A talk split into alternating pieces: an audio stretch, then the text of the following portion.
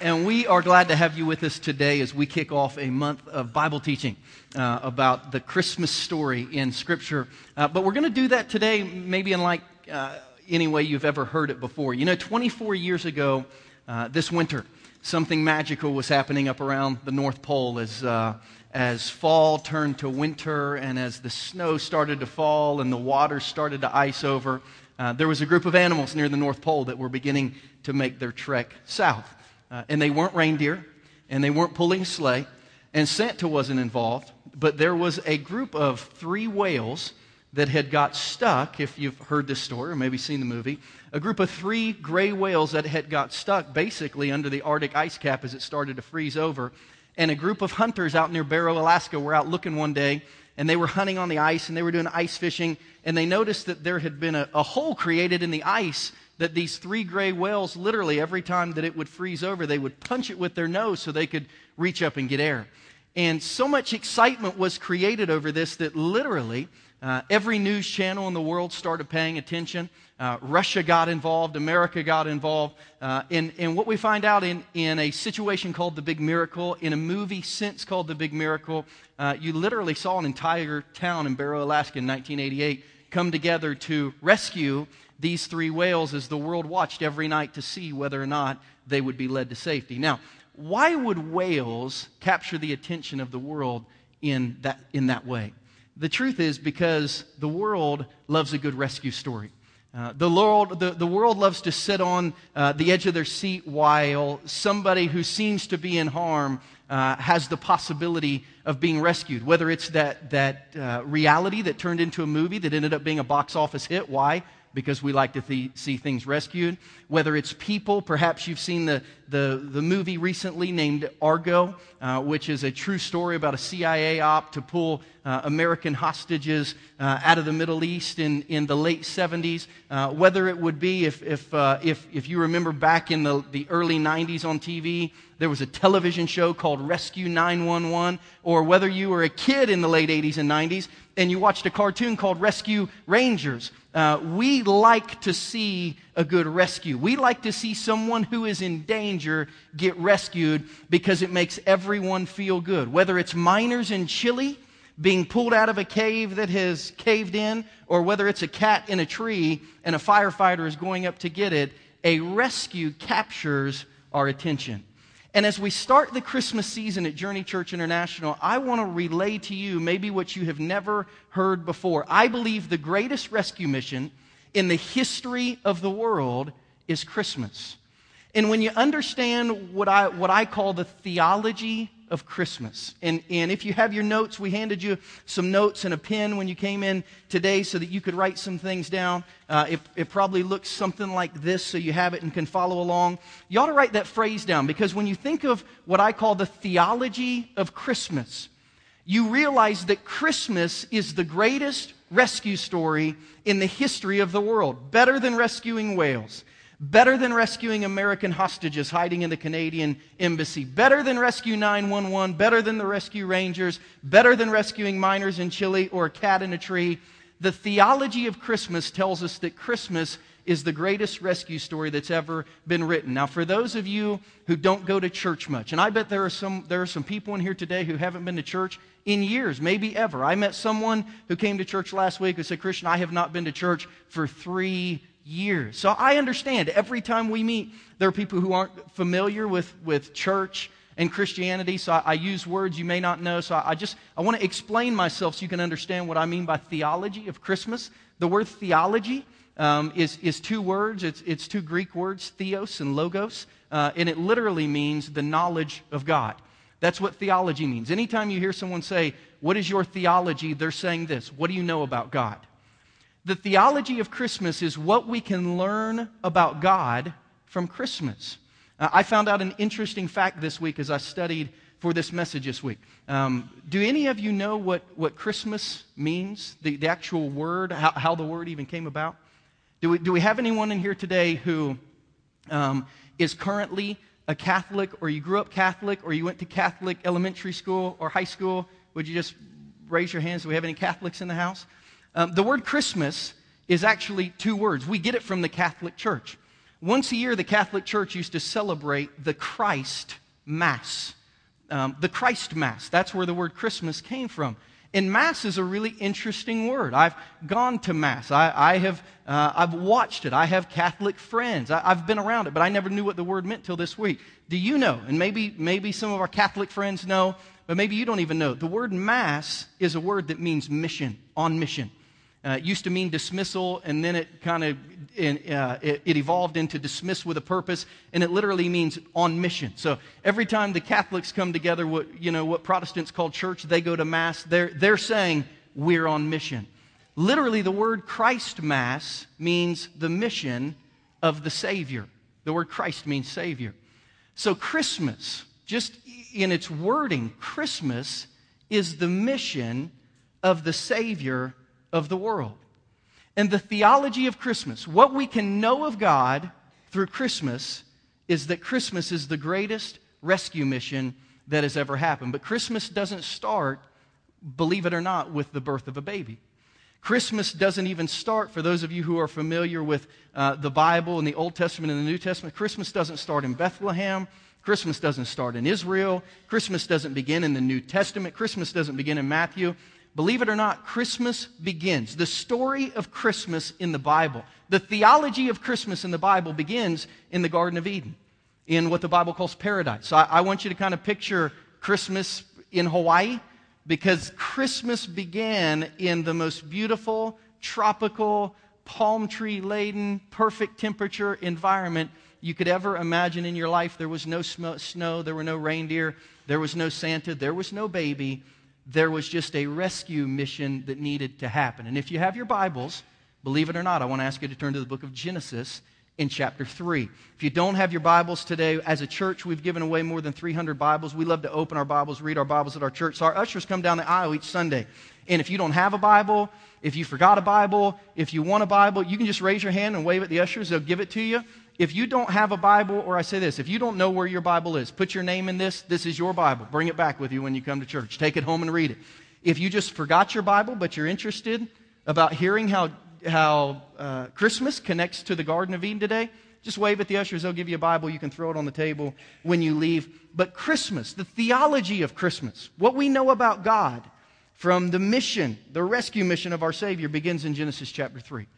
And if you're familiar at all with the creation story, the Bible says God created the heavens and the earth. He created a man.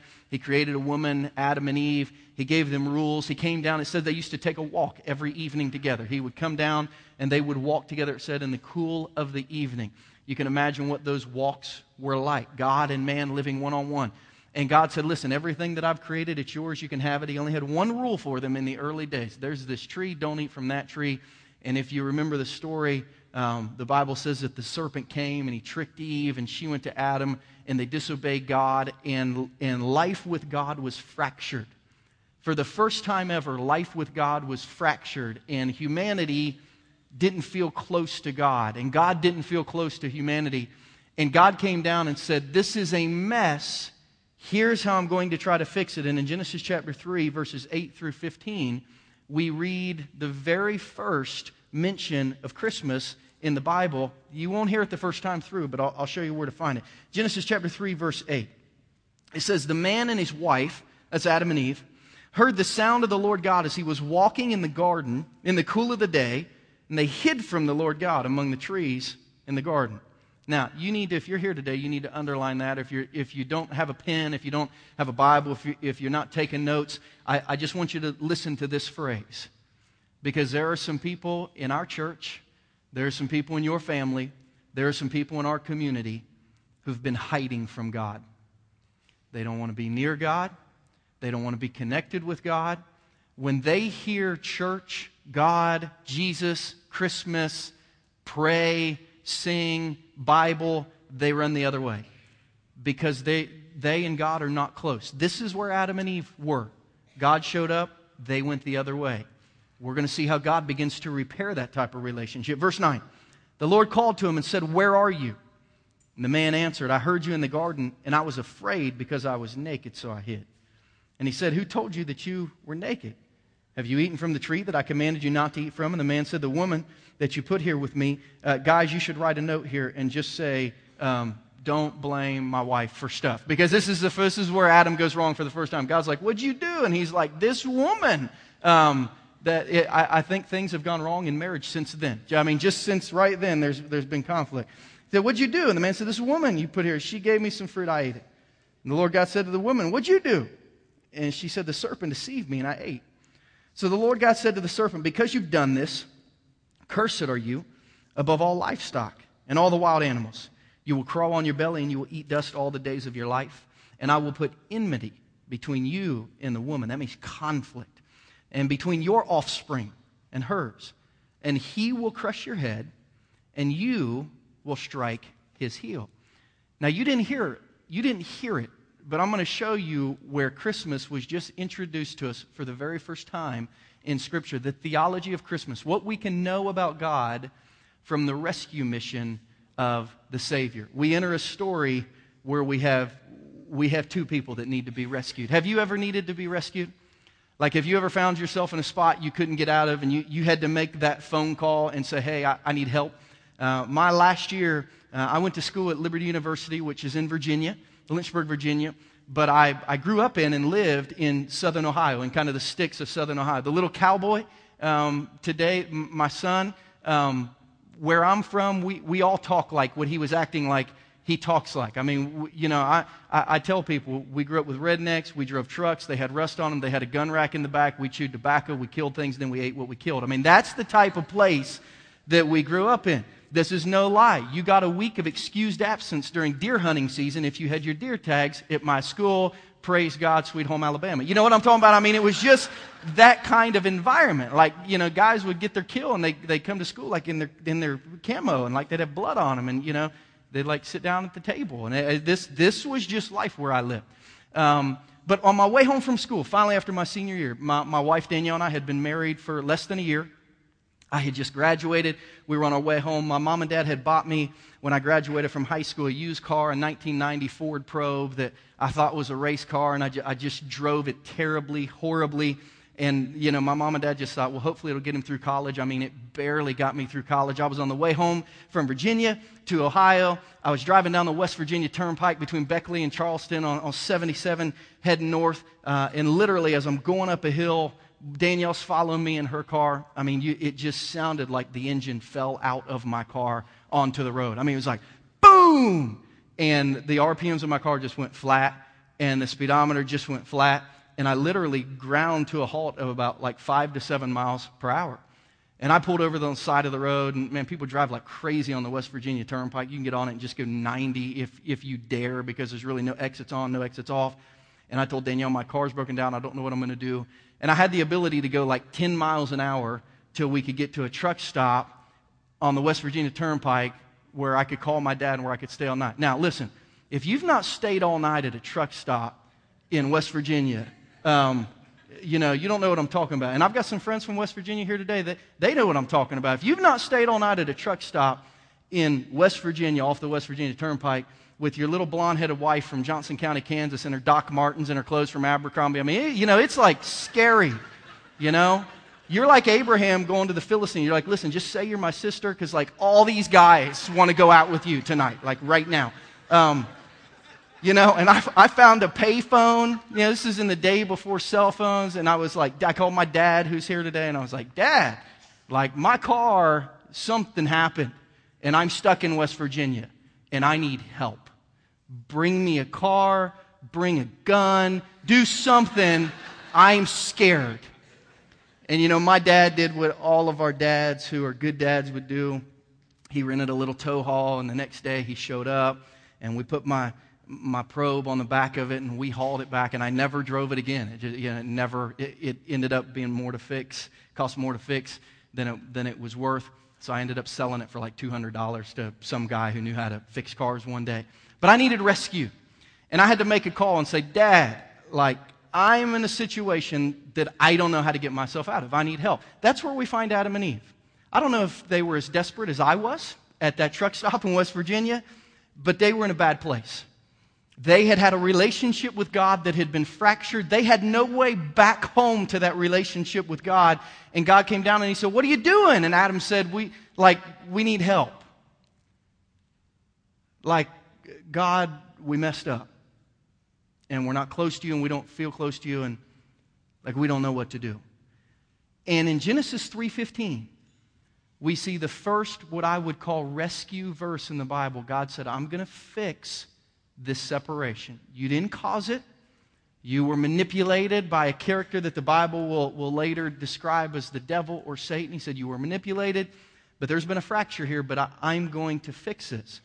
And in Genesis chapter 3:15, here is God's solution. I want you to take your Bibles. If you actually have a Bible or like it's on your iPhone or your iPad or your tablet, I know we have a lot of people that do this. Figure out how to highlight this verse. If you have a paper Bible, just underline it.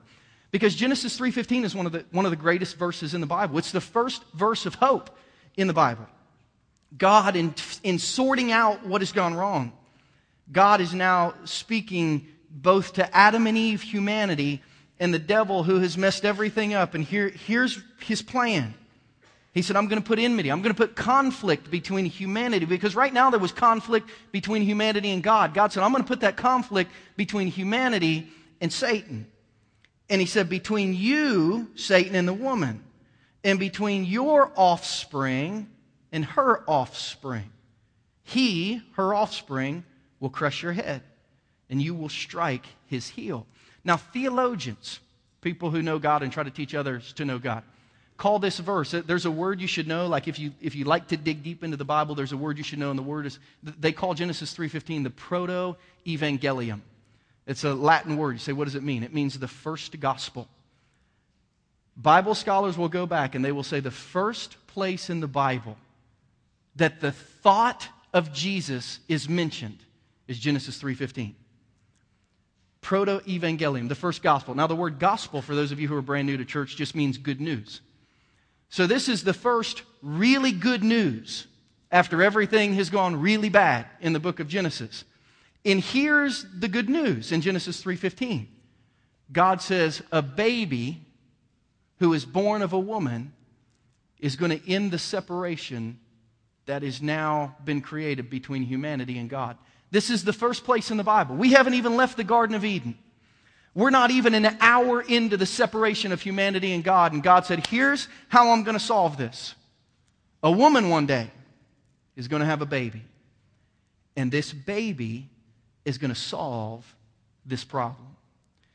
You see, Christmas is the, the most central event in the history of Scripture because a rescue was needed and this was God's Rescue 911 plan. Now, today I'm just going to teach briefly because our kids have taken so much time, but I'm going to set up what we're going to be learning all month long at church with a message today titled The Big Rescue. I want to talk to you about what the Bible speaks to Christmas as being a big rescue. And it's interesting because every rescue uh, starts with what I would call in your outlines a search. So a, a big rescue starts with a big search. Um, and what we find as we look through the Bible, the Bible being the, the 66 books between Genesis and Revelation, um, what we find out, and, and I want you to hear this today because I believe what we find in the Bible is true in December of 2012. People are searching for a rescue. People are trying to figure out how to save their marriage. People are trying to figure out how to raise kids that love God. People are trying to figure out how to get out of the financial mess that they have created. People are trying to figure out how to get over the depression and the discouragement that lingers in their life. People are trying to figure out how they can be rescued from addictions that maybe they picked up from a dad or a granddad. People are trying to figure out how the demons of their past can, can be left in the past and they can move up. People are searching for a rescue. And as we study the Bible and as we begin to study the life of people who interacted with this baby named Jesus who would become the Savior who was on mission, we find out that there are all types of people who are searching for something more in life. In John chapter 3, we meet a religious person They've been engaged in church and religion and spirituality their entire life, but deep down, they're still searching for something more. And this religious man, his name is Nicodemus, comes to Jesus in John chapter 3, 2, and he says, like, I am searching for something more. I got the church. I got the Bible. I've done the, the stuff. I've gone to the kids' musical. But for, like for me personally, Man, when I lay down at night, I just feel like there's more. I'm looking for more. And it says he came to Jesus at night and he said, Rabbi, I know that you're a teacher who's come from God, for no one could perform the signs that you're doing if God weren't with him. But he asked, Is there something more? Like, can you really help me? Can you help me? A religious person who's grown up in church all their life but doesn't feel close to you, can you help me? In John chapter 4, we meet what I would refer to as a very worldly, ragged person. This person has been beat to death just by life, by stress. We find out she's been married and divorced five times. She's now living with a man who's probably providing for her and her children, but they're not married. You can understand her hesitation of wanting to be married again. She meets Jesus in the middle of the day. She's out doing a, an errand that was only done in the extreme morning or the extreme evening because it was too hot to do in the middle of the day. She was in the middle of the day doing it. Why? Because she was an outcast. She lived in solitude. She was lonely. She was broken. And Jesus comes to her and she says what everyone at some point in their life says Listen, I'm looking for something more. I just don't know where to find it. In John chapter 4, the woman talks to Jesus. He says, I can help you. And she said, Listen, I know that Messiah which is the Hebrew word for Savior, called Christ, which is the Greek word for Savior. I know a Savior is coming. I know help is coming from somewhere, and when He comes, He'll explain everything to us. I know there's something more for me in this life than marriage and divorce five times over and probably going on six. I know there's more for me than being isolated from every friend and family member that I have. I know there's more for me than feeling ashamed every day of my life. I know there's more somewhere, I just don't know how to find it. Nicodemus said, I go to church and I search for God, but I just don't feel like it's connected with me. This lady said, I've just been living life and I, and I feel lonely. And man, what I find most interesting, which really, I, I think sometimes we sanitize the Bible and try to make people in the Bible seem like they're much more spiritual than we are. We see a religious person wondering if there's something more. We see kind of a worldly person who's been beaten down by the world wondering if there's something more. And then we see one of Jesus' former best friends. His name's John the Baptist. He's the man who baptized Jesus, wondering at a discouraging moment in his life if Jesus is really the answer. Now, listen, John's purpose in life was to tell people Jesus was the answer. And he did that. But in his quiet moments, this would be like the preacher who goes home after telling everyone about Jesus and in the quiet moments of his life wonders is he real? Like, does he really help people? Can he really help me? You know, I know I was born to tell people about Jesus, but at the end of the day, can Jesus help me? And in Matthew chapter 11, we find one of the most honest verses in the Bible John the Baptist, who was born and raised to tell people about Jesus. He was in prison, he was discouraged, life wasn't going well. It said, when John, who was in prison, heard about the deeds of the Messiah, he sent his disciples. Those were some of his closest friends. And he said, Go ask Jesus, are you the one who is to come, or should we expect someone else? Go ask Jesus. The Jesus that I told everyone was the Savior. Go ask him. Like, is it really you? Can you really help me? See, people are searching. This time of year, every day of life, people are searching for something more. Let me ask you a question. What are you searching for? Like, what would be the greatest Christmas gift that someone could give you? To keep your job? To pay off your debt? To have a child who's been away from God come back? Or to have a child who's been struggling at school come back? Or to have a relative who's sick and dying be healthy? Or to have the conflict in your marriage finally go away? Or to maybe get the job you've been so like what are you what are you searching for? Would you believe that your search could be ended through a child. You know, I know we set out 100 more chairs today than we normally do. Why? Because you all came today to see some child. Some of you who have never been before, you may never come again, came because a daughter or a son or a granddaughter or a grandson or a niece or a nephew or a neighbor or some little kid got you to church today. Could you believe that maybe God used some little kid son or daughter, niece or nephew, grandson, granddaughter, great great grandson, great granddaughter, godson, goddaughter. Could you believe that maybe God used that child to get you here just so that he could tell you that what you're searching for could be found in him? And he loves you and he could help you. See, when we look at the big rescue, we find out that people are on a big search. And you say, you know, Christian, I just, man, I, I just, Like, I hear what you're saying, I just don't know that I believe it. And, you know, it's interesting because there is this, there's this word in Christianity, it's really a word that's in religion, that talks about believing something that you're not sure if you believe. And the word is faith. And I'm, I'm going to use a term that really isn't even accurate biblically because the big rescue, to, to be rescued, I'm going to say you have to have big faith, but the term big faith is actually misleading because your faith doesn't have to be big. As a matter of fact, faith, according to the Bible, does not begin big. You know, last week we had a guest speaker. His name was Clayton King. He was awesome. If you weren't here, I hope you can go on to our website later and watch his message. But he, he and I were talking about faith one time, and I was just talking to him about the fears that I have about planning a church. And, find, you know, we're, we're talking to realtors all the time about land and buildings and the next steps of our church moving forward. And I just said, you know, I, I don't know what to do, and a lot of, a lot of forward momentum kind of scares me. I said, I don't feel like my faith is very strong. And he said, Christian, your faith is not found. He said, faith is built. One step, one decision at a time. And he said, when you've taken enough very little steps of faith, all of a sudden you, you look back and you say, you know what, my faith has grown. We're not given big faith. We have the ability to grow big faith by starting small and growing over time. As a matter of fact, when we read the Bible, the Bible talks about that just a little bit of faith is enough. In Matthew 7 20, 17 20, Jesus said, I tell you, if you have faith as small as a mustard seed, you can say to this mountain, move from here to there, and it'll move. Nothing will be impossible for you. If you don't know how little a mustard seed is, it's about the size. If you had a pen and you put a dot on a piece of paper with a pen, that's about the size of a mustard seed. I was in Israel in April. They sell little bags of mustard seeds, and I mean, they are microscopic. You can barely hold one in your hand. Jesus said, if you have like hardly any faith at all, I can start there. In Mark 9 24, a dad said, I, I believe, like I want to believe, but help me overcome my unbelief. He was very honest and said, I'd like to have faith, but I, I don't think I have enough. Jesus said, I can, I can use that.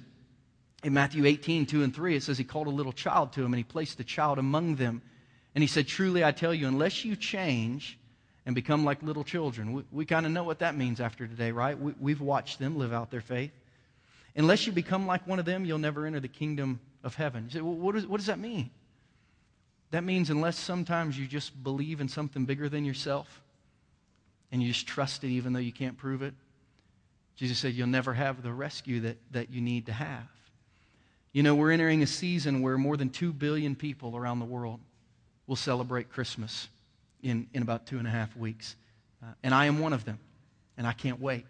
Uh, you may be like me, I love Christmas.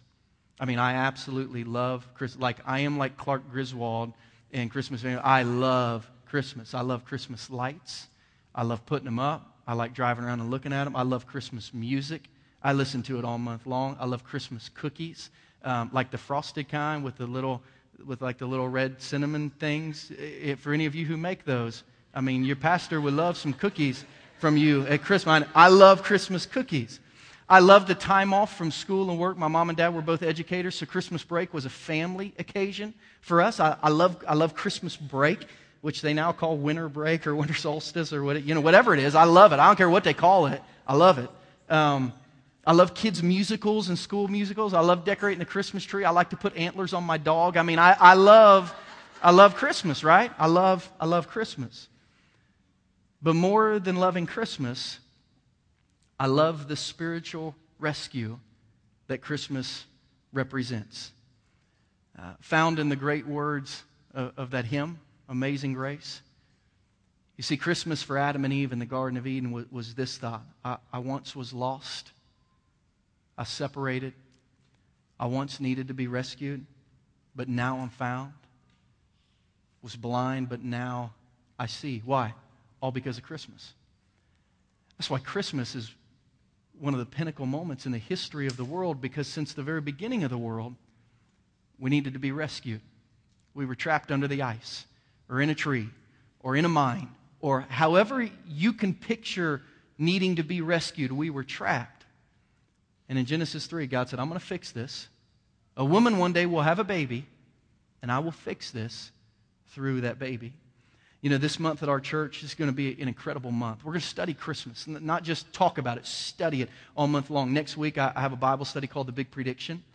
we're going to see that thousands of years before Jesus was born, God said, Let me prove to you who He is. I'm going to show you when He'll be born, where He'll be born, what time He'll be born, what's going to be going on in the world when He's born. I mean, amazing predictions about this baby that would be born.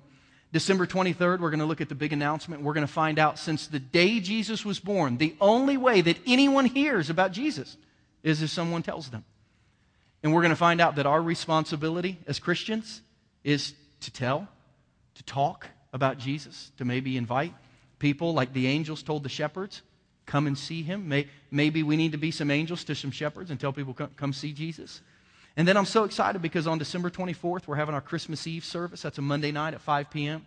For the first time in the history of our church, we're going to have a family service. If you have kids age kindergarten age and up, uh, we're going to have a family communion service together. It'll be about an hour. We'll come, sing some Christmas carols. But the highlight of that will be when your family gets to um, come forward and take communion together as a family and to remember what rescue and uh, the body and blood of Jesus mean, kind of a combination of Christmas and Easter at the same time. It's going to be awesome. This month is going to be awesome. But this day could be awesome for you if you need to be rescued. And maybe you've been hiding from God. And maybe the only thing that got you out of hiding was a little kid who asked you to come watch him sing. And now that you're here, and now that God's got your attention, He's dropping a rope in front of you saying, I can rescue you. Today, whether you're religious but feel far from God, whether you've lived a hard life in the world, you desire to be close to God, but you just don't know how that works. Whether you used to be really close to Jesus, but now you've gone through a time of doubting and discouragement that's left you wondering today with like the smallest amount of faith, childlike faith, your big rescue can happen. Would you bow your heads with me and close your eyes as, as we get ready to close in prayer this morning? And God, we come to you today in Jesus' name and we thank you for Christmas, the Christmas season. We thank you for what it means and how it works. We thank you for the kids who, Lord, really, they, they didn't just entertain us, they ministered to us. God is a dad. Um, I thought about how often conversations with my kids wait because a text or a tweet or a Facebook. Lord, that really convicted me just as a dad. These kids ministered to me. They didn't entertain me, they ministered to me. And God, I pray that as a church, in the midst of all this Christmas stuff, which is so fun, that you'll help us to remember the baby that was on a rescue mission. And that you'll help us to understand the theology of Christmas, what we can know about God from the mission of the Savior. With every head bowed and every eye closed, if you're in here today, and maybe you would consider yourself religious, but needing more like Nicodemus whether you would consider yourself beaten down by the world and you'd love a rescue, but you just don't know how it's ever going to happen for you. Whether you would consider yourself a former, very close friend of Jesus, but you've doubted recently. Today, your rescue can happen. With heads bowed and eyes closed this morning, the greatest gift that has ever been given to the world was the gift of forgiveness and restoration, the gift of rescue from God to humanity so we could be close to Him again, so we wouldn't have to run and hide anymore. Today, that gift is available for you, not gift wrapped under a tree, but in your heart and in your head through faith.